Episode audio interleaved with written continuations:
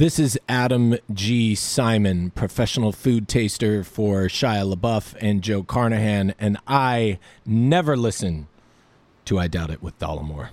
The following broadcast may contain free thinking and open minded discussion, ideas, skepticism, and adult subject matter. Topics will be discussed using adult language, sometimes gratuitously. Get ready to move the conversation forward. This ain't your granddad's news and comment show. This is I Doubt It with Dollemore. All right, everybody. Thank you for joining us. Welcome to episode 390 of I Doubt It with Dollemore. I am your host, as always, Jesse Dollemore. And seated right next to me, cozied right up, my lovely, talented, and scholarly co host, as always, Brittany Page. I mean, not necessarily cozied right up. In fact, it's weird that you say that because it can be immediately fact checked Well, I was on gonna live say, stream. I was gonna say, get out of my lap. Quit sitting in my lap, Brittany. You don't need to be that close for us to perform and do the show. Again, um, poli- Brittany, police officer please, Jesse D. Get out of my lap, Brittany. um, there is video footage, so this this lying will not do. It will not stand, Yeah, sir. yeah. Well, welcome everybody. We appreciate you joining us again. Inching closer to episode 400, yes. which I we I know we've surpassed with bonus episodes. I Right. keep saying that all the Uh-huh, time. you do. We're actually at 450 with bonus episodes, but Mm. uh, it's for me that's a monumental mark. 400. I mean, 500 will really be the deal. yeah, but that's uh that's a long time we've been uh, doing this. yeah, it is, and You would think we'd be getting better. you would. uh, I wonder if the audience has suggestions for us on what we should do for episode 400. If there's anything special that they think we should do that doesn't involve a lot of work on our behalf. Well, they better get to it because if it does involve work, it's not something I can do in between episode 399 and, and 400. Mm. Shit takes some time, you know what I mean? Exactly. Yeah. Yeah. it does. But if you do have ideas, let us know. 657 464 7609. Wow. And And I doubt it at dollemore.com. and as always, you can email a voice memo from your smartphone to I doubt it at dollemore.com. Yeah. So when you act impressive or impressed by that, it stresses me out. Yeah. so, uh, first of all, I want to give a very hearty, vociferous, or is it vociferous? Eh, both of those. Did you say it differently? I don't know. okay. Uh, thank you to Rick in Florida. Loyal, generous, loyal, generous and loyal, generous listener Rick in Florida who sent us, I think me more than you, I a have. big. You have been enjoying it. Mhm. Big bottle of bourbon, yes. Old Forester bourbon, which Very I'd nice. never had. hmm Um, I could get used to listeners sending booze to the show. Yeah, it's happened a couple of times, and um, every time we very much enjoy it. We still have a tiny bit of that stuff from Norway that Jarton Yeah. sent. Yep, we do. But uh, it is it was a very a big surprise, and uh, it was nice on St. Patty's Day. Yeah, by the way, I saw that bottle that he sent us from Norway in a bar in Atlanta. Really? Yeah. Huh. That is awesome. Mhm. So, Rick, thank you very much. Listen, we appreciate it. That is generous as hell. I always tell people about getting gifts, like even on Christmas and birthdays, books or booze hmm are surefire ways To, To- please you. to, to my heart. Yeah. Mhm. So w- we appreciate it very much. Yeah. Um, I, I, uh, if you would like to send booze, I'm not going to argue with that. Our P.O. box is on the website. It's P.O. Box 15822, Newport Beach, California, 92659. hmm If you are in the booze given spirit Mm. of these holidays, There you go. there's always a holiday Yeah. going on. Yeah. So last night we did a. Should we talk about that first, or should we talk about the crypto thing? Uh, let's talk It's about the of an- call-in show. An update. Yeah. Yeah. Um. Oh, we could talk about the crypto during the Yeah, Patreon break. yeah. So uh, yesterday we did a call in, a live call in show, which is different than some of the stuff we've done in the past, where we just sit in an empty room. Well, I don't know why, why empty matters, but we sit in a room with the mics on and just let everybody know on Twitter and Facebook, hey, we're taking calls. Yeah. And people, if they happen to see the tweet, because usually it's an impromptu thing, we don't really plan it or announce it, then we take calls as they come. Mm-hmm. And uh, we did it yesterday, except for the fact that we added the element of watching live on YouTube so you know when we're on a call. Mm-hmm. And I think it went really, really well. Yeah. It is, you know, a little dicey because you never know what's going to, if it's going to be a troll, you know, and it ended up being good. Yeah. The the only thing though that's a little goofy about doing the call in episode is that it gets a little uh, hectic because we have to manage the stream, the video stream, taking calls, muting while the calls aren't coming in. Yeah. And then we're not able to kind of address what we just talked about with the caller after the call because the calls were goddamn one after the other after the other. Yeah, it was kind of stressful actually because because I could see the calls popping up on the screen. yeah. and so it, it was kind of a juggling act trying to Yeah. figure out okay, are we going to have well like let's talk about this, but no, we have to move on because there's calls like popping off Yeah, because it's a Google Voice number. There's no cue like when you call into a radio show. Yeah. they got a producer behind glass yeah. putting people on hold and then writing little notes about what each call on each line is, and then Yeah. go to ca- li- caller on line six, li- line twelve. You And know. we don't, don't have that. we don't have that. Yeah. so I did notice like your your you had the mouse on the hang up button For just one- in for one case. call. Just in case. Brian from Oregon, I believe his name was called, and he wasn't getting to the point in a way that was letting me know what it. And I was just, and if he's going to be a jerk off, I'm just going to hang up right away. He didn't end up being a jerk off. Yeah. He just was. Yeah, meandering in, Uh-huh. in in the way that he was communicating his question, Right. or getting to the asking of the question. Right.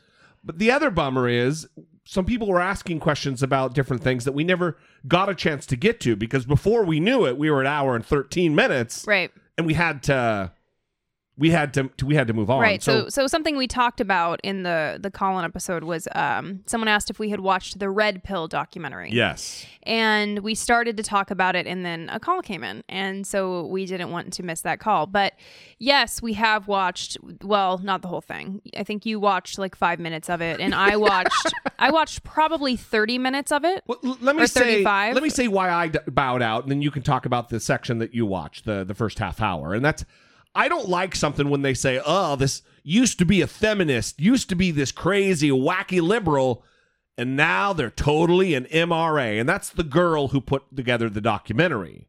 Apparently used to be a feminist and now after hearing all this rock solid evidence that these men's rights activists have, she completely flipped on on a dime and, and changed. And I just don't fucking buy that because their evidence isn't compelling. Their statistics are not com- by any standard they're not compelling.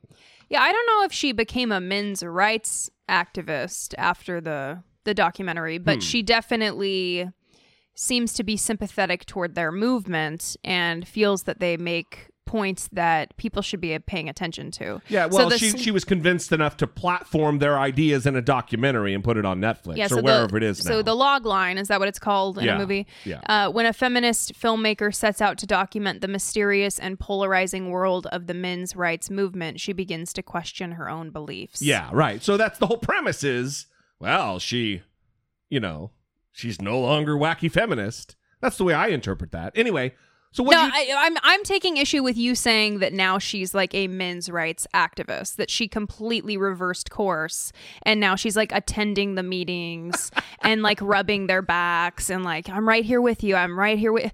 I don't know if that is the deal. I guess I should have watched the whole thing, and maybe you should have watched more than five minutes, and then we would both have the answer. well, I got turned off by it. Um, So- no, it was it was difficult to watch, and that's why I only made it like 35 minutes in. But you you see little hints of this in the media anyway. You don't have to watch the documentary. You have Tucker Carlson who just launched his Every Wednesday he's doing this now. yeah. What is it called? The men's Men in Crisis or yeah Men in Crisis Something like that. yeah. I think it was Men in Crisis, and which really is just regurgitating the red pill It is very in similar. a weekly segment on his show. It is very similar discussion that he's having on his show. The the first segment I watched, it was I think a 12 minute segment and he goes into all of these numbers about how um, men are most likely to commit suicide, men are Get hurt at work. yeah, men are the ones who are kind of taking the brunt of all of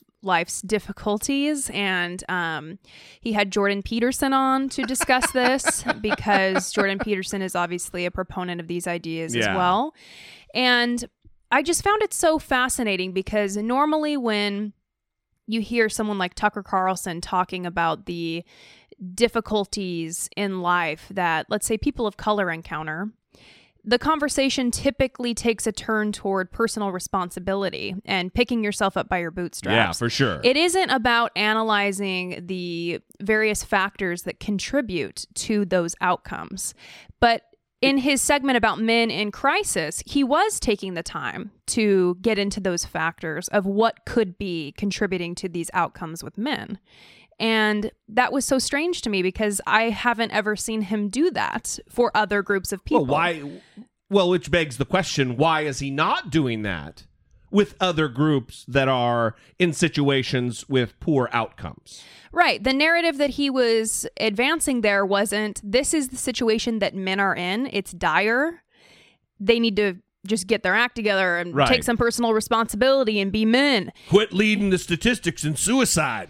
What's wrong with you? Yeah. It, Yeah. It, it was let's really get into this and try to figure out why this is going on. And what a great thing. What a great thing that he should be doing for everything that he talks about and not Right, just right. making it a simple black and white issue. Mhm. Right. Um, so anyway, going back to the red pill documentary, uh, I I didn't think it was worth my time. That's ultimately why I stopped watching it. Um, I I am someone, and so are you, that seeks out things that are different because you want to know what the other side is saying. You you want to see that.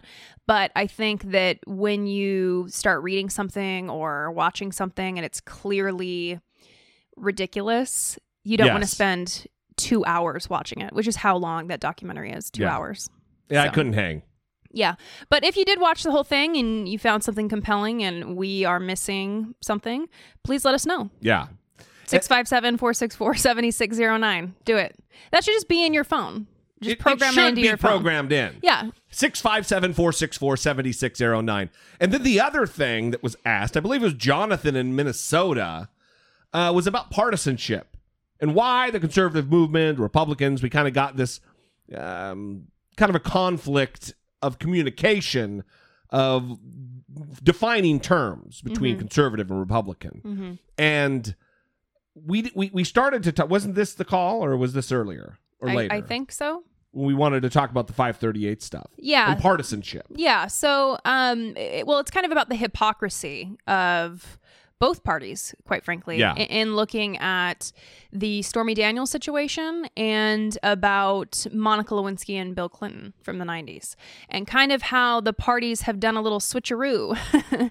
um, Bizarre. In their viewpoints on whether these things are moral, whether it's any of the public's business, okay, all these different issues.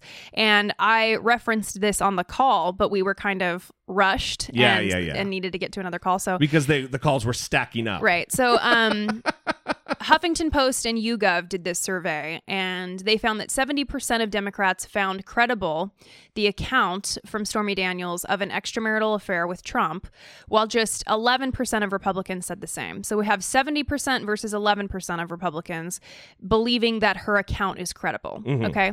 Um, 82% of Democrats said that if he did have an affair, with Stormy Daniels that that would be immoral. 82%. While Republicans 54% agree with that. That is an amazing number to me. Yeah. That oh, that 54%, Yeah. not 90%, not 100%, not a, a, a drastic number. right. So let's put it this way 54%, well, you, you reverse that. 46% of Republicans ostensibly believe or are conflicted about whether or not cheating on your wife while she is pregnant and with your newborn baby is immoral. The Republican Party. hmm That's that is striking, especially taking into account the opinions of these same exact Republicans 20 years ago when Bill Clinton was in office. Yeah. So this one will uh, make you more excited and happy.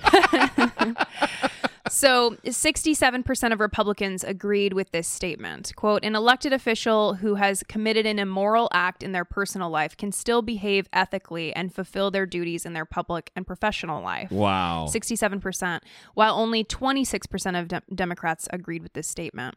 And the thing about this question is Republicans did not agree with this. No. If you look several Well, years back. let, let, us talk about the other side of this because it's not just Republicans who are being shitty about this. Democrats are equally hypocrites so, in this case. So, in a CBS News poll from 1998, 77% of Democrats said that then President Bill Clinton's relationship with Monica Lewinsky was a private matter. okay, what? How many? 77%. 77% of Democrats, similar to the 82% or the 67% of Republicans. They said it's a private matter Yeah. having to do with Clinton's personal life. And just 16% of Democrats considered the affair a public matter having to do with Bill Clinton's job as president. In contrast, 64% of Republicans cast the situation as a public concern, while 28% said it was a private matter. Those numbers should disturb people. Just because the president now is of a different letter of his political party doesn't mean that our morality or our compass should change. I've long said, I still believe it's a problem. It is a violation. It's not just a private matter. It it it it it relates something about Donald Trump's character, Bill Clinton's character, that he's going to put his wife at risk from some drippy dick that he's putting in a porn star. And who knows what Bill Clinton was doing? Okay, so also in 1998, Gallup is that is that too much? Gallup asked people whether The views and opinions expressed by Jesse Dollemore are solely those of Jesse Dollemore and do not reflect the views and opinions of Brittany Page, who is a far superior person and much more measured and reasonable in her views and analysis. Uh, proceed. In 1998, Gallup asked people whether they needed to know if a presidential candidate has uh, had an extramarital affair in order to evaluate him or her. 55% of Republicans said yes, compared to just 16% of de- Democrats. Now, you juxtapose that with the numbers that I said about 82% of Democrats saying that it, it's immoral if he did have this affair with Stormy Daniels, and 54% of Republicans saying that. So 54% Repu- of Republicans today say it would be immoral if Trump did have this affair. And in 1998, 55% of Republicans said yes, they would need to know if a candidate had an extramarital affair in order to evaluate Yeah, whether they were a good candidate. Like that would have played a role. right. But now it doesn't really indicate that they're immoral. Now it's no, give him mulligan. well, we didn't elect a pope. They're saying the same shit about about Donald Trump that was said about Bill Clinton. The same thing that they laughed at, that Republicans laughed at when Democrats said it on the news. They're they're they're now saying. Yeah. So in terms Ugh. of in terms of believing the account as well, you have hypocrisy in that too with Juanita Broaddrick. So a That's NBC, right. an NBC News and Wall Street Journal survey from 1999 asked respondents whether they believed Juanita Broaddrick uh, Who- when, when she said that way, Clinton raped her. That's right. She's she's a an accuser of Bill Clinton who claims she was raped by Bill Clinton. When he was the Arkansas Attorney General. That's right. and just 13% of uh, Democrats said that they believed Juanita Broaddrick. 13%. Yeah. And 68% said that they did not believe her. 68% of Democrats said that they did Right. not. And 52% of Republicans said they did. Right. Now keep this in mind. These are the same Republicans believed it. Oh, you got to believe her. You got to believe her. The same Republicans who are now saying, "Ah, what about due process with Roy Moore? What about due process with that guy?" He denies it. That's good enough for me. Mm-hmm. It's all about the party. Yeah. It's not about are they credible allegations? And Right. yes, in both cases, they are credible allegations. Yeah, so this is, I think, a good lesson in emphasizing critical thinking and Yeah. approaching these cases from a lens outside of partisanship. And it's very hard to do and impossible for many people. it really is. But it's it's I think a skill people can develop if they practice. And it requires practice. And Yeah. I think that many people have begun to do this with Bill Clinton as of late. Well, that's how I do it. Mm-hmm. I think about in the past, how did I think about this? Mm-hmm. If this was something else and we have instances to, to, to, to glean from, Right. what did I think about it then? Well, if I thought about it then and it was accurate, why the fuck shouldn't I take that same tr- train of thought in this particular case? That's how I do it. Trying to hold yourself to some like consistency. Absolutely. some standard that you have. Yeah. Yeah. And I think that's a good way to do it. And like I said, it is hard. And I think that Democrats for a long time have suffered from this knee jerk reaction to defending Bill Clinton and holding him in high esteem. But I think that there's been a slow breaking down of that. Um, the Me Too movement has helped quite a bit with that. Um, but you still see him on talk shows and people taking selfies with him and Yeah. so, I mean, it, it's it's difficult. It's bizarre. Yeah, but hopefully these numbers are a little bit of a wake up call for anyone out there who does kind of have that knee jerk reaction to defending someone just because they are in the party or on quote unquote our team. Yeah. So, um, that was something we didn't get to on the call episode, and I'm glad we took the time to talk about It it would have been impossible no to take all that time. way. Yeah, no way we would have gotten. we would have missed all kinds of calls. Everyone would have been very upset. Yeah. Yes. Well, we've just had calls stacking up, stacking up, stacking up because Yeah. people are just calling over and over Yeah, and over yeah. to try to catch us in an off moment. Yeah, but we plan to do that again. So if you weren't able to get through and you want to participate in that in the future, we we will do that again. Also, obviously, it isn't now a podcast that we release, but it's also on the YouTubes. So if you want to watch it in real time, you could the replay's right there, so you could do that too. yeah, I mean it wasn't that great, but you know, What do you, what do you mean?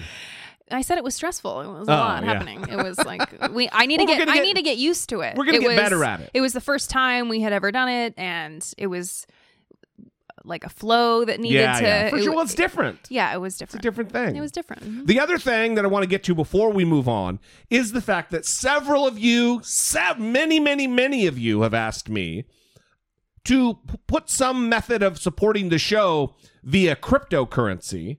And I f- finally got off my stupid lazy ass and did it. So right now we're we're we're accepting four different cryptos. I don't know really anything about it, but I did set up wallets for Bitcoin, Ethereum, Dash, and Litecoin. And if there's any others that you that you like or you think would that would be beneficial for the show, let me know and I'll try to figure it out. Anyway, thank you guys. I mean that that's a, that's a wonderful suggestion. I should I really should have got off my dick a long time ago and done it because I must have been standing on it or something, not yeah. doing it. Uh huh. So anyway, it's on the webpage. Go to dollemore.com and the left-hand side of the show, there's two links at the top. One says support the show, and the other one, not surprisingly, says support the show with crypto. and then you'll not know what to do if you're a crypto person. I would not have known. You know, three hours ago, I would have had no idea how this works. I I you know very little about it. I know even less. Yeah, yeah, so yeah, yeah. I it's not something that So anyway- I understand. Thank you guys for the suggestion. It's there if you want to do it. We love you. And as always, we appreciate our audience so goddamn much. Support for I Doubt It with Dollemore comes from generous, engaged, intelligent, and good looking listeners like you by way of Patreon. Your support on Patreon for as little as a dollar a month helps keep the show going and move the conversation forward one podcast at a time. If you would like to join the ever-growing family of supporters, please visit patreon.com slash I Doubt It with Dollemore. So we don't want to spend a bunch of time on this because I feel like we've spent enough time talking about supporting the show shit. already. yeah, yeah. whiskey and crypto. Yeah. crypto. So and- we'll just go through it really quick. The uh, the gift from Rick in Florida. Thank you again for that. Um, you can support us with crypto.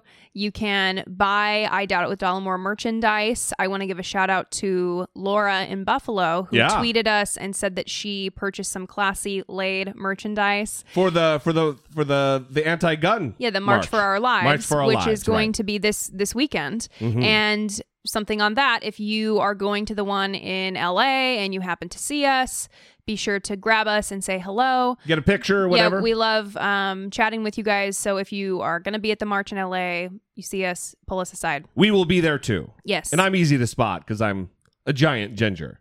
and dollemore.info is where you get that merchandise. Uh, we really appreciate it, you guys. Awesome.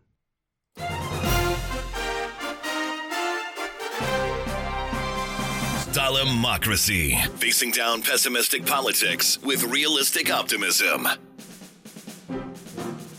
So, to follow up on what we just talked about, about the partisanship re- relative to the different parties and whether they think cheating is blah, blah, blah.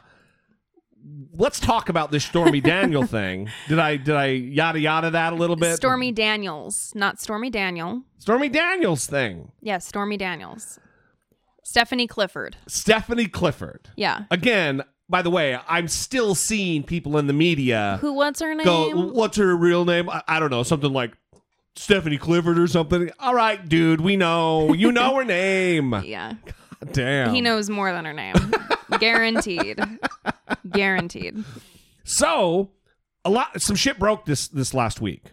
No. Donald Trump has joined the lawsuit to to try to well they're suing her 20 million dollars mm-hmm. for her violating the non-disclosure agreement and that's a big deal. Well, for the first time, President Trump's attorneys have joined a lawsuit to keep porn star Stormy Daniels from speaking publicly. They say the porn actress could owe $20 million because she revealed, revealed details of her alleged affair with the president, violating her non disclosure agreement. Now, Daniels claims the non disclosure isn't valid because the president himself at the time, who was not president at the time, did not sign it. Here's what her attorney had to say. this is truly remarkable. I don't know that there's ever been a, uh, an instance in American history where you had a sitting president carrying out a personal vendetta and seeking in excess of $20 million against a private U.S. citizen who is merely trying to tell her version of the facts. He and his uh, attorney, Mr. Cohen, and now others, are seeking to gag and silence my client and keep the information from the American people. CNN White House correspondent Abby Phillip is in Washington with more. Walk us through what happened here in the last 24 hours because it is really getting dicey. That's right, uh, Christy. This is an extraordinary moment because after uh, weeks and months of saying that the president really had nothing to do with this case, that he wasn't aware of what his private attorney, Michael Cohen, was doing on his behalf as it relates to Stormy Daniels, uh, the president's attorney, Charles Harder, uh, is now joining this case with Michael Cohen against Stormy Daniels to enforce the non disclosure agreement. What this means is that President Trump is now named in these documents, and it also implies that uh, some of the claims that Cohen were, was making about what the president knew and when he knew it might need to be revisited because now, in fact, uh, the president's private attorney, uh, who is uh, known as sort of a, a pit bull in this, in this legal arena, is, is joining this case and trying to continue uh, to silence Daniels. Now, the, this filing essentially says that uh, Stormy Daniels owes $20 million, an exorbitant amount of money, in part because the original arbitration agreement uh, required her to pay $1 million for every violation of the non disclosure agreement. It's unclear what exactly these violations are because in, in a lot of Stormy Daniels' public uh, uh, appearances, she's actually said that she can't talk about this case. She can't talk about her relationship w- with Trump. And her attorney has um, made some statements about what Stormy might have to say, but uh, they haven't really gone into specifics. So it's really unclear what kind of violations they are referring to. On the other hand, uh, Stormy Daniels' attorney, Michael Avenatti, has made some all, some new claims in the last 24 hours that Stormy has been physically threatened uh, in an effort to silence her, to stop her from talking about this ongoing litigation. It's unclear who he was referring to, but these allegations are, are pretty serious and suggest that perhaps people were acting on the president's behalf. The other part of this that is often overlooked. I mean, it's get talked about every once in a while when you hear about it. Is the fact that now that that the the Avenatti, Ev, Avenatti, or whatever his name is, that lawyer from here, he's from here in Newport Beach. Her lawyer, he pretty much kind of goaded Donald Trump into the lawsuit, and I can't believe they took the bait because now they move on to the discovery phase of this lawsuit where they're going to be able to, to request phone records. They're entitled as the defense to phone records, hmm. to text messages, to emails. They're, mm-hmm. they're going to be able to dive deep into this, all communications related to this this matter. The other thing is these your your your Trump trolls out there, they can no longer say, "Oh, he had nothing to do with this," because he if if he has standing to join the lawsuit, that means he did have something to do with this. Mm-hmm. He was involved. Otherwise, he wouldn't be party to the goddamn lawsuit. Yeah. What's so fascinating to me is that this is not even the number one thing being discussed on the news shows. Yeah. on the Sunday shows. Any other president. on the Sunday shows, I don't even think it was talked about at all today. I didn't see anything about Stormy Daniels on the Sunday shows. Yeah. I don't I don't know. It but was all McCabe all day. yeah, there's there's just so much going on that this isn't even at the top of the list of things that are important. Imagine, if you will, a news cycle where President Barack Obama was accused of banging a porn star behind uh, Michelle's back while she was pregnant with Sasha or Malia, whichever is the the the younger one. Mm-hmm. Malia. That would be holy fucking shit. Joe Biden's going to be president. That's the kind of earth shattering news that would be. Mm-hmm. But it's Donald Trump, so it's, you know, three stories down on the severity scale. Yeah. So what do you think about her lawyer? Uh, He's a powerhouse. He is uh he is a credible. He is responsible for, I believe, the largest settlement in California history. He's Ivy League. He went to Penn, or he went to G- George Washington uh, Law School. But he he's a he's a Penn grad. I mean, he's a he's he's not a dummy. He's not an ambulance chaser. He's the real deal. Yeah. So in addition to his education, he's achieved a lot in yeah, his in his for field. sure. Yeah, Yeah. Prestigious law firms. He's not just you know working out of a a beach shed down there on the Right. on uh, on Balboa. Right. Well, I I guess I'm always a little suspicious of defense attorneys, although less so now than I used to be because I have recently started to um, take a turn in my views on Seeing people who are accused who law are and punishment issues. Um, yeah, so I I saw him being interviewed, I think, by Anderson Cooper, and he said that six more women have come forward Yes. to tell him that they have um, non-disclosure agreements with Donald Trump as well, and he he said he, he they haven't really vetted it yet and they don't you know he's not going to give a lot of information other than saying that these women have approached him and that they are similar situations i guess so Yeah. i i think I, i'm wondering if that is to come or if he's just kind of teasing that and he doesn't really believe that anything will come of it but it is interesting that um other people have come forward The other thing he said while on with I think Jake Tapper, uh, he told he told J Tap that some of the communications between Stormy and Donald Trump happened while Donald Trump was president of the United States. This isn't all back from 2006, 2011. This is recent. He's saying, he's claiming. We have no evidence of that yet, but would it fucking surprise you? I mean, come on, would it? the answer is no So yeah, the answer is no. Definitively, the answer is no. So uh, the other thing I want to play is a clip between Rick Wilson and Paris Dennard. And if you watch CNN, um, well, you'll recognize his voice. But Rick Wilson is a guy who has been an outspoken Donald Trump critic. Rick Wilson worked for John McCain, the, uh, the campaign of John McCain in 2008. He's a Republican. He's a Republican's Republican. He's he's not, you know, he he might be a part of the resist crowd now, but this guy's not a liberal. He's not a progressive. He is a conservative who's against Donald Trump. Now, this is with with Brooke Baldwin on CNN, and it's kind of a a back and forth between Rick Wilson and Paris. And it kind of is emblematic of the conversations that are taking place right now. And really the the, wild, running scared approach to talking about Donald Trump related to this Stormy Daniels situation.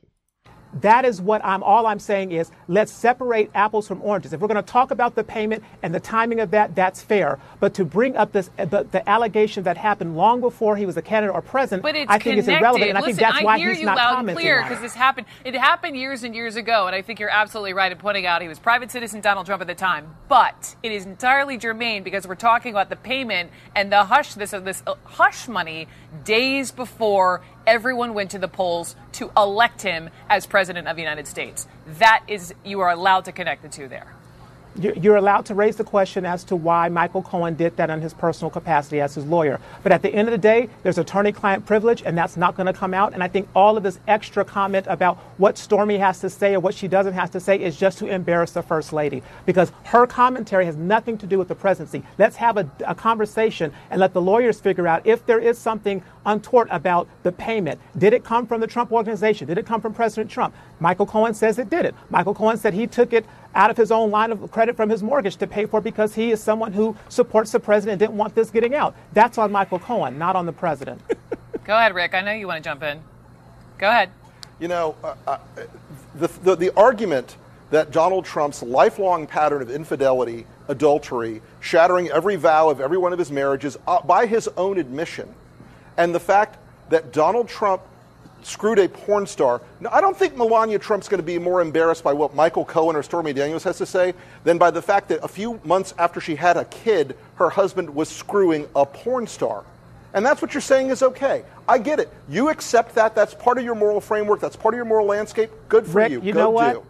The tell fact- him, Ah, ah, tell ah, him this wait, is un- I'm not going to tolerate that. Paris, you don't know my moral oh, you don't- framework. You don't, So tell you me what you're going to tolerate.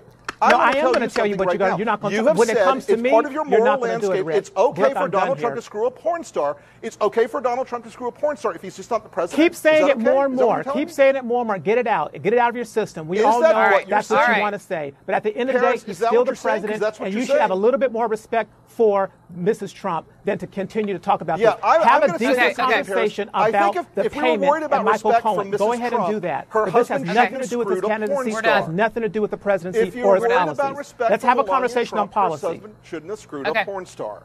Okay. Paris and Rick. Wow. Wow. Thank you both for that conversation.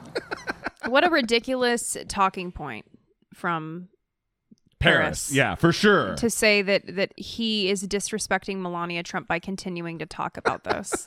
What, quit talking about how Donald Trump. Quit talking about what he did. Yeah. Who? who That's disrespectful to Melania. no. No. I'm. it's so good.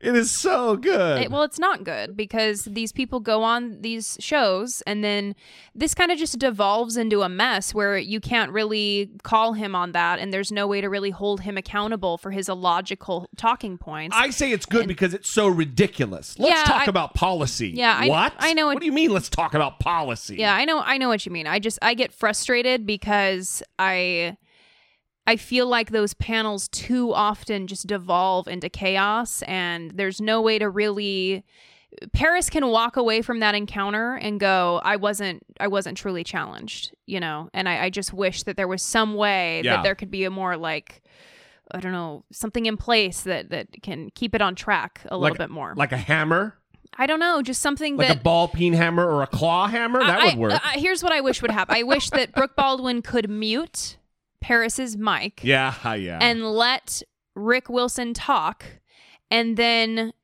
unmute his mic, but say you have to respond directly to that. And if you don't respond directly to that, I'm going to mute your mic again. or put him in like a, one of those like dunk booths where they get dunked into a vat of sharks. Yeah, some sort of like threat, I think, would be great. like you need to address this, or Yeah. we're done here. It just I wanted to play it because one, I think it's wildly entertaining, and it also is it, it kind of plays into what I've been talking about that th- there's a lot of there's this element out there clearly among conservatives, but even among liberals and feminists like why do they got to call her a porn porn star every time they talk about her? Because it's relevant. It's it's relevant when you're it's like when I make fun of Donald Trump's looks and they say, well, we're, we should be better than that. No, you fight fire with fire. That's what he's about. That's how he communicates. It's completely fair game to talk about what a fat piece of shit he is because he constantly does it. He that that is how he communicates. So to to bring up the fact that she's a porn star to Republicans who, who are the same party who are trying to ban porn and regulate porn like it's an evil in society, it's absolutely a okay to remind them who this woman is, what her job is. It's not saying being a porn star is bad or good, it's not making a moral judgment.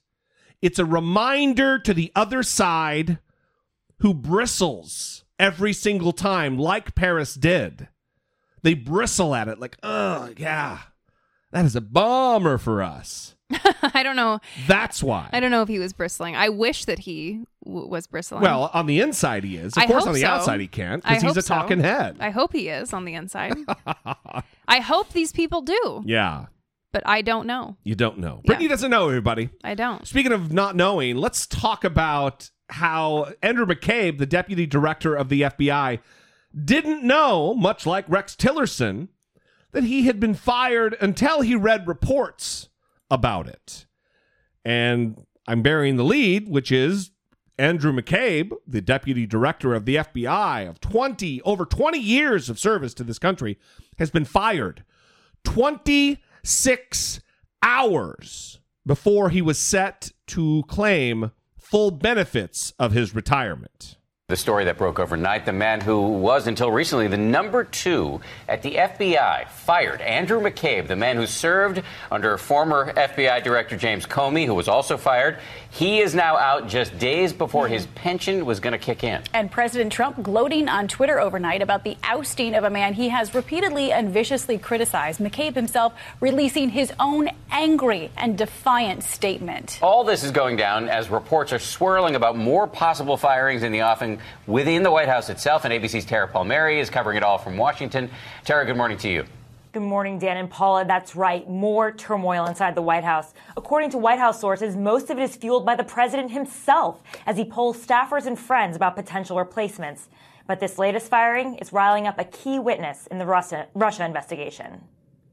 Overnight, Deputy FBI Director Andrew McCabe fired just two days before his retirement.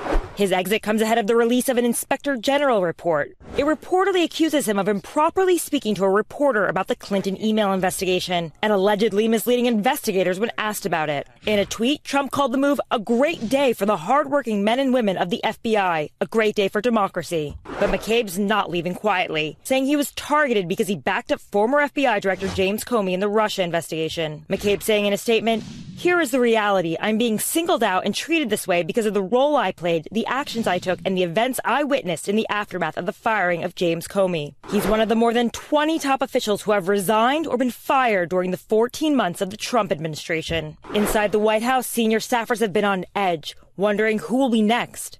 National Security Advisor H.R. McMaster has reportedly been on the chopping block. So everybody's going to leave the White House sometime.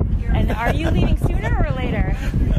Hey, His answer only adding to the confusion about his status. The White House pushing back, saying his job is safe. I spoke directly to the president last night. Uh, he asked me to, to pass that message along to General McMaster. And overnight, one of the first White House staffers forced to resign, former National Security Advisor Michael Flynn, making his first public appearance since pleading guilty to lying to the FBI in the Russia meddling investigation. Endorsing California congressional candidate Omar Navarro. I'm not here to complain about who has done me wrong, or how unfair I've been treated, or how unfair the entire process has been.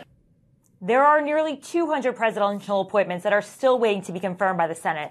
The president's latest shuffle, moving CIA Director Mike Pompeo to the State Department and making Gina, Gina Haspel director, just adds to the backlog. Dan, Paula. Yeah, severe backlog. Thank you, Tara, for your reporting from D.C. So listen, the, the the inspector general of the Justice Department is the one who suggested some kind of disciplinary action. We haven't seen the full report yet, so we don't really know. But the reason this is problematic is because of the way Donald Trump has handled this. He has vocally, publicly attacked repeatedly Andrew McCabe, lying in many cases about Hillary Clinton giving him money, saying it was $700,000 when it was more like $500,000. And it wasn't Hillary Clinton, it was Terry McAuliffe to his wife, a campaign contribution while she was running for a Senate seat in Virginia. Donald Trump has attacked repeatedly the integrity, the motives of this Republican. Andrew McCabe is a Republican. Because many believe, including Michael Isikoff, other reasons than his actions during the Hillary Clinton email investigation.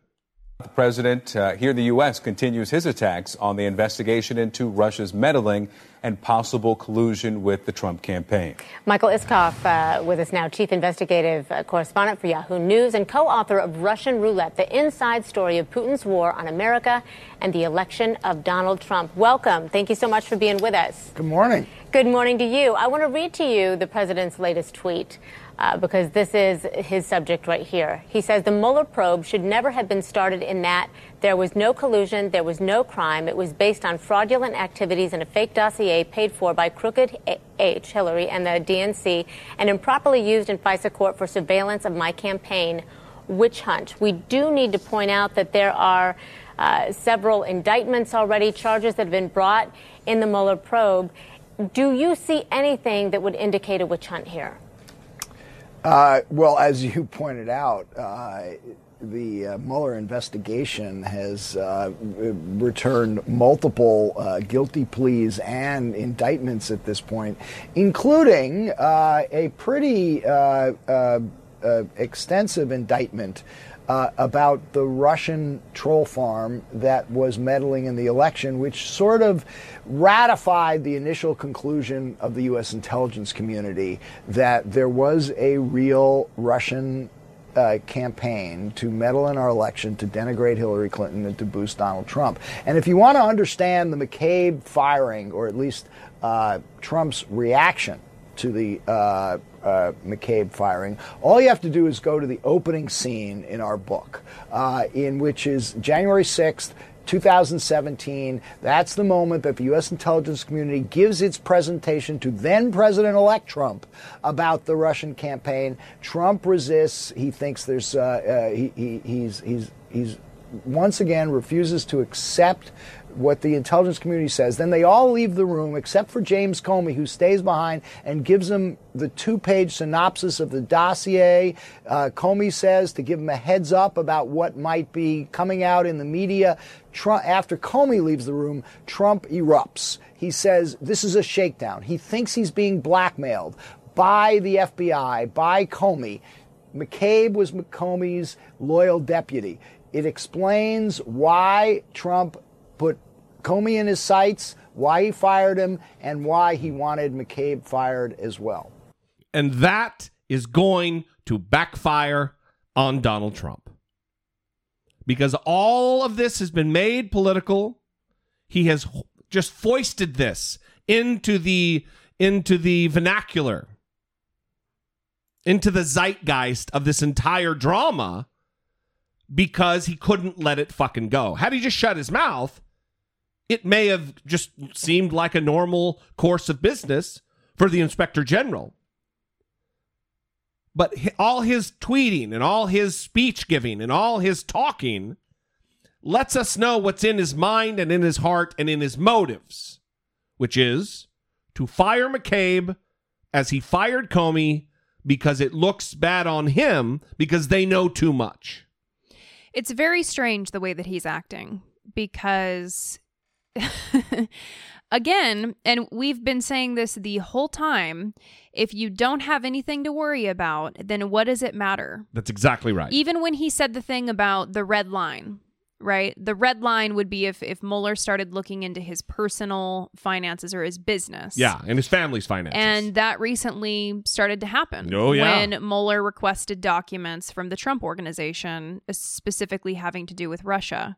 And uh, that seems like maybe it's moving closer to his red line, going over the red line, and so he's starting to get more irritable. He's crapping his pants right now. And he's he's not acting like someone who doesn't have anything to worry about. He he's acting like the the walls are closing in around him. Yes. And he's losing control. And what's strange to me uh, is that his supporters don't see the writing on the wall. No, that, that no. they're you know, and and what we've always said too is if he is innocent and he's been acting like this, what what the hell is he doing? Right. You know? Well, listen, his supporters don't know. They don't seem to be understanding what's going on because when you build your political home on a foundation of idiots, of low information morons, that's what you get. They they're not reading the tea leaves. Mhm. Just like Donald Trump isn't. Yeah. He fires. He spurns McCabe. And what's McCabe going to do? Oh, I better back down. No. He's going to lash out. He's going to do what he did, which is turn over to Mueller all of the memos about their conversations that he had with Donald Trump. It appears McCabe took a playbook out of James Comey's work, and when he talked to the president, he wrote it down. But we've also learned that those contemporaneous notes are now in the hands of special counsel Robert Mueller. A person familiar with the matter tells us that McCabe documented his own personal interactions with Trump, as well as what Comey relayed to McCabe about his past conversations with the president, a potentially significant way to corroborate Comey's account as Mueller investigates potential obstruction of justice. And in McCabe's eyes, he sees a direct line from the firing of James Comey to his own termination yesterday, saying in a statement, Here's the reality. I'm being singled out and treated this way because of the role I played, the actions I took, and the events I witnessed in the aftermath of the firing of James Comey. And the release of this report, meaning the Inspector General's report, was accelerated only after my testimony to the House Intelligence Committee revealed that I would re- corroborate former Director Comey's accounts of his discussions with the president. Now, it's important to remember we still have not seen that Inspector General's report, which will likely shed light on what exactly McCabe is being accused of here. The Attorney General Sessions said that it stemmed from misleading investigators, but clearly McCabe believes it was steeped in politics. Anna? And of course, the underlying evidence for his firing has not been made public, so we still wait for all the facts to come out. Laura Jarrett, thank you. Boris Sanchez is joining us at the White House. Boris, amid all of this, the president's attorney, John Dowd, is now calling for an end to the Russia investigation, but he is quickly backtracking to make sure he's clear. He's speaking just for himself and not the president. Uh, that's right, Anna. He actually had to clarify that because when he first made this statement to the Daily Beast, he said that he was speaking as the president's attorney on behalf of Donald Trump. In his statement to CNN, he sought to kind of erase that and say that he was just speaking on his own accord, not for President Trump. Here's part of the statement he gave to CNN's Gloria Borger. He writes, quote, speaking for myself and not the president, I pray that acting Attorney General Rosenstein will follow the brilliant and courageous example of the FBI Office of Professional Responsibility and Attorney General Jeff Sessions and bring an end to alleged Russian collusion investigation manufactured by McCabe's boss, James Comey, based upon a fraudulent and corrupt dossier.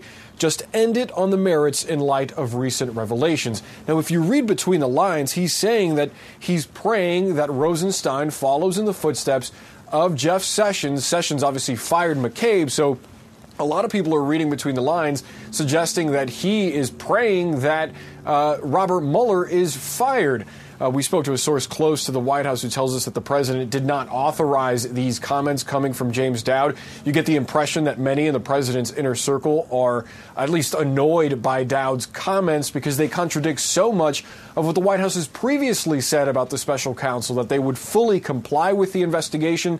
The president himself has uh, confirmed that he would not fire Robert Mueller, going as far as to say that he was looking forward to sitting down one on one with him. Obviously, uh, something that now would have to be uh, clarified with the White House's legal team. Nothing on the record yet from the White House regarding this statement from John Dowd, though, Anna. So now they've gotten rid of Comey, they've gotten rid of McCabe. They look to be gunning for Robert Mueller. Yeah, so I I also want to comment on John Dowd saying that the Mueller investigation should end. And Th- specifically, the first time that he said it, said, I, I'm speaking for the president. yeah, and this was I mean, it's hard to track things in time. Yeah, so much happened Was this so like quickly. two days ago that he said that? I think Friday, yeah. Okay. So Donald Trump has a history of using other people to kind of float a message out there Yes. before he takes it on himself. And that appears to be what happened here because John Dowd said what he said, and then Donald Trump tweeted what he tweeted today, which is directly about Mueller Yeah. which he hasn't really done before, right? He hasn't really specifically attacked Mueller. No, that's right. Until now, when he tweeted, Why does the Mueller team have 13 hardened Democrats, some big crooked Hillary supporters, and zero Republicans? Not true, by the way. Another Dem recently added, Does anyone think this is fair? And yet there is no collusion. In all Goddamn. caps. Right. In all caps, there is no collusion.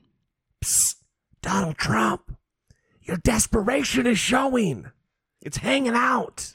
So did did you think that this um excerpt from this Nixon thing was interesting? Like worth reading or Uh, yeah, but first, before we do that, let me say this. okay.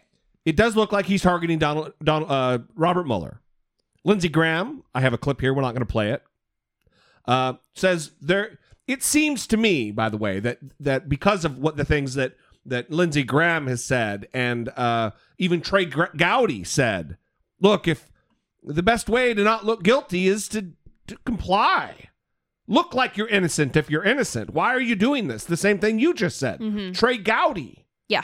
hyper partisan, insane person in the Congress, right? Said the same goddamn thing. Now he's announced he's not running for reelection, so maybe he's been Right. freed up Right. to do that. Yeah. But Lindsey Graham said the same thing. He sounds like it's it's an alarming thing that it would be the beginning of the end of Donald Trump's presidency if he fucks with Robert Mueller. But maybe that's that is the line in the sand for the Congress, for the Senate and the House, that if he does that, they're not going to abide by that. Yeah, there's also been discussion that Donald Trump is essentially testing the waters with his Mueller talking points now to see if there is pushback from prominent Republicans. And if there's not, then he's going to start moving closer to taking Yeah, action on right. this. And so you you have Republicans not coming out forcefully saying something yet. Maybe they will tomorrow. Right. I don't know. John McCain tweeted and praised Mueller and said that he should complete his thorough investigation unimpeded and said that that's important. Yeah. So you have John McCain coming out and saying that, although that is typically what John McCain does. So no surprise that he did that. So let's let's get to this statement. Um, you know, they say that history doesn't repeat itself, but it often rhymes. This is about as big a rhyme as you can get relative to the era of Richard Nixon and his removal from office, or his being forced ultimately from office, and what's going on right now. Yeah. So in his memoirs, Nixon complained about Archibald Cox, who was the special prosecutor for Watergate. And specifically, what he complained about is his Democratic connections, similar Yeah. to the tweet that I just read from Yeah, Donald Trump. that's right. So he wrote um, If Richardson had searched specifically for the man whom I would have least trusted to conduct so politically sensitive an investigation in an unbiased way, he could hardly have done better than choose Archibald Cox. The Washington Post described Cox as having long standing ties to the Kennedy family. The Boston Globe reported that he had actually been recommended to Richardson by Teddy Kennedy. During the 1960 campaign, Cox had been in charge of preparing John Kennedy's position papers. He had been a Muskie, A Muskie, yeah. A- Muskie was a senator who ran for president. A Muskie alternative delegate at the Democratic National Convention in 1972, and he publicly acknowledged that he had voted for McGovern. In a newspaper interview only two weeks before his appointment, Cox had criticized John Mitchell as insensitive in the importance of civil liberties and mentioned that he had sharp philosophical and ideological differences with my administration. When Kissinger learned of the Cox appointment, he was shocked. He told me Cox will be a disaster. He has been fanatically anti Nixon all these years I've known him. Cox was sworn in as special prosecutor on May 24th. Ted Kennedy and Mrs. Robert Kennedy were among his guests at the ceremony. He's doing exactly what Donald he did exactly what Donald Trump is doing now, which is maligning Robert Mueller and his team. Robert Mueller, a lifelong Republican. Andrew McCabe, a lifelong Republican. James Comey, a lifelong Republican. It is clear to everyone else that all he is doing is trying to misdirect, trying to make this that they're out for him, just like Nixon did with Archibald Cox. Right. Ridiculous. Well, in in like we said, the Watergate podcast. What is it called? Slow burn. Slow burn. Yeah. Uh, it was truly remarkable to Yeah. listen to it and and go through each episode and just listening to it and drawing the parallels of the Nixon administration to the Trump administration, and it's just so strange that he would do this. Yeah. All right.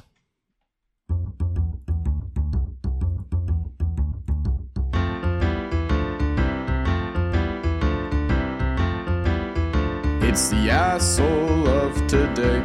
Fox News. Fox News. Yeah. So there is this clip going around that you might have seen where I think it's from Now This, which Yeah. is a Facebook page. Yeah, and so they take these clips from the Obama administration where different Fox hosts are talking about North Korea and the possibility of Obama having a meeting. Um, and then they juxtapose those clips with how Fox hosts are now talking about the Trump administration and Donald Trump's possibility of meeting with Kim Jong un. Would you, as president, meet with the leaders of a country like North Korea? Obama extraordinarily said, "Mm, I'd meet with them. Senator Obama made his intentions crystal clear on the campaign trail. I will meet not just with our friends, but with our enemies. President Obama likes talking to dictators. He would meet with some of these madmen without any preconditions. You know, I'm going to reach out to these crazy people uh, around the world and try to get things done. Yeah. I think that's a mistake. Obama is bowing and scraping before dictators. What is Team Obama doing establishing formal contacts with these people? A remarkable turnaround in relations between two historic adversaries. The commander in chief's leadership is now leading to a major foreign policy breakthrough. Another stunning Donald Trump breakthrough. President Trump scoring a big win. It's time to celebrate a great victory when it happens. President Trump proves the experts wrong again and scores a stunning diplomatic triumph. How about this? The fact that all he wants is to get them back to the table as a precondition. Not, I'll give up, if you give up your nuclear weapons, then we'll talk. Why would the administration think that this is a group they could do business with? Uh, you know, I have no idea. Those who hate us will always hate us. And the hatred for America is never going to go away. It is a definite win for the president. And it's a huge win for this country. It's breathtaking, it's audacious, it's bold. Uh, it will be historic. I'm juiced about it. It'll be magnificent for the people of Korea. Be magnificent off for the world. Obama would personally negotiate with leaders of terrorist nations like Iran and North Korea without preconditions. Wow. The world will probably be a little bit safer. The media should be giving President Trump credit for that. I'm not sure there's any real discussing issues with Kim Jong Un. He may be the one president who would actually do this, who would go meet with the North Korean leader. Look, it's a bad idea for the president to speak to Kim Jong un. Why wait till the end of May? Let's do this by the end of March. The current president truly believes that he's the chosen one, cannot deal with criticism. We are really in danger of living in a sort of pretty little dream world where Barack Obama thinks the power of his personality is going to have this incredible transformative impact. On these crazy men all over the President Trump made the decision himself to meet face to face with Kim Jong un. This guy has a very unique quality of leadership. He is so charming. He can deal with people. He can get along with people. I think that this will only work out well. The idea, which has been fanciful from the start, that we could talk North Korea out of its nuclear weapons program. You cannot make such a promise, not when you're dealing with these madmen who do want to destroy America. Is he going to stop on his way in Oslo to get the Nobel Peace Prize? If it works, he should get the Nobel Peace Prize. obviously. You give that man the Nobel Prize. There's no question. But let's be, I mean, the chances of that are right around zero, I think. Will always be fair and balanced. Would not the left wing destroy Trump media?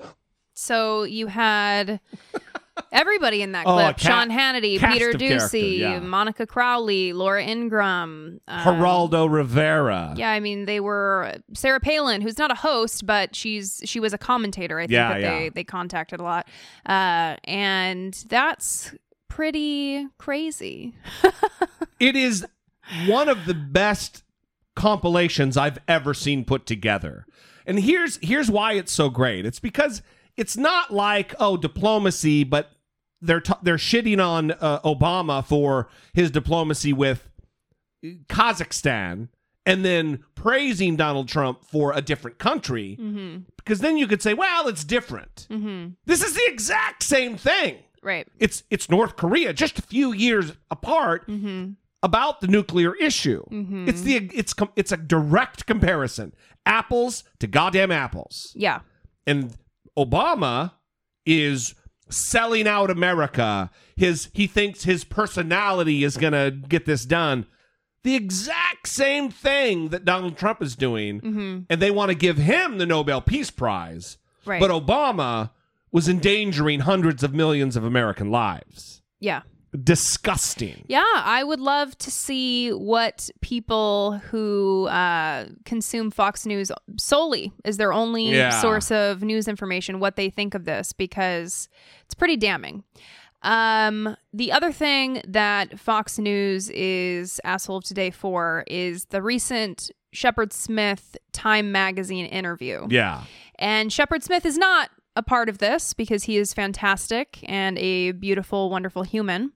But he said something in the interview that pissed off people like Sean Hannity and Laura Ingraham. Yeah, he did. This is what he said. Um, quote, we serve different masters. We work for different reporting chain chains. We have different rules.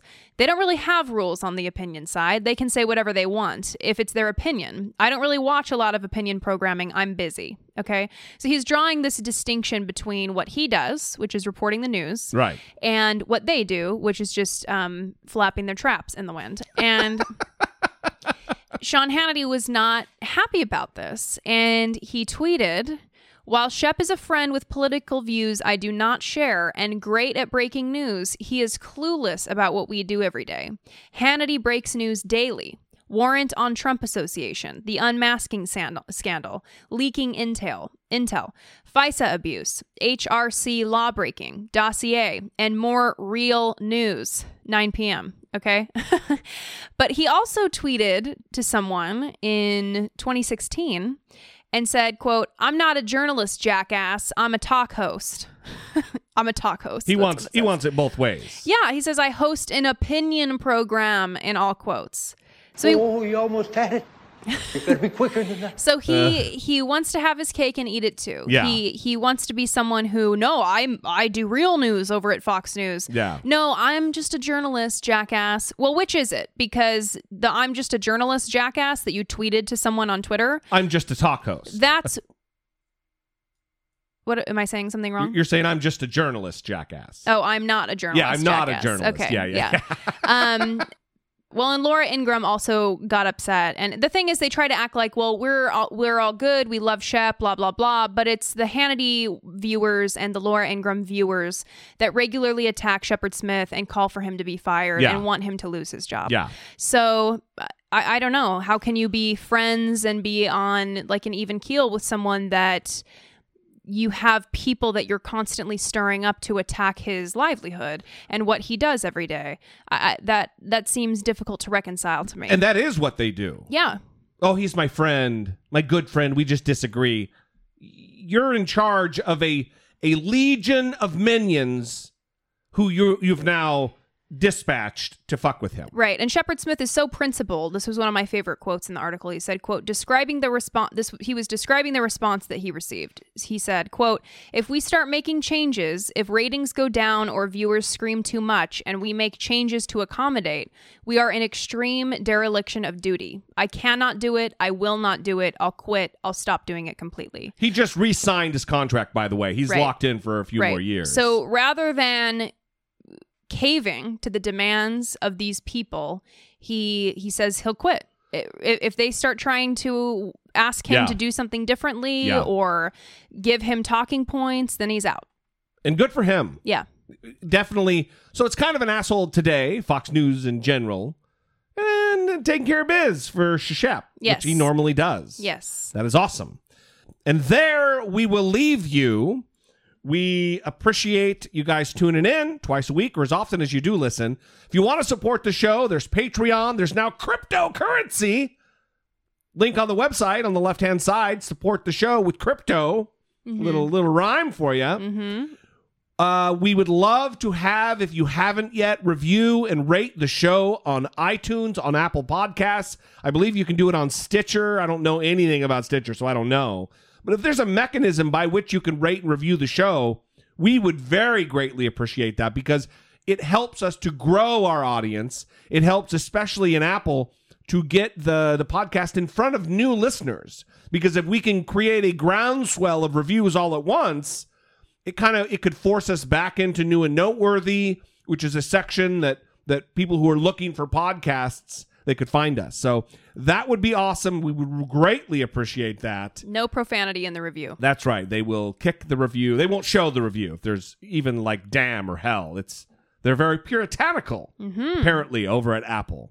So thanks for listening. We appreciate you. We'll see you next time. Until then, for Brittany Page, I am Jesse Dollemore, and this has been I doubt it that he's going to put his wife at risk from some drippy dick that he's putting in a porn star.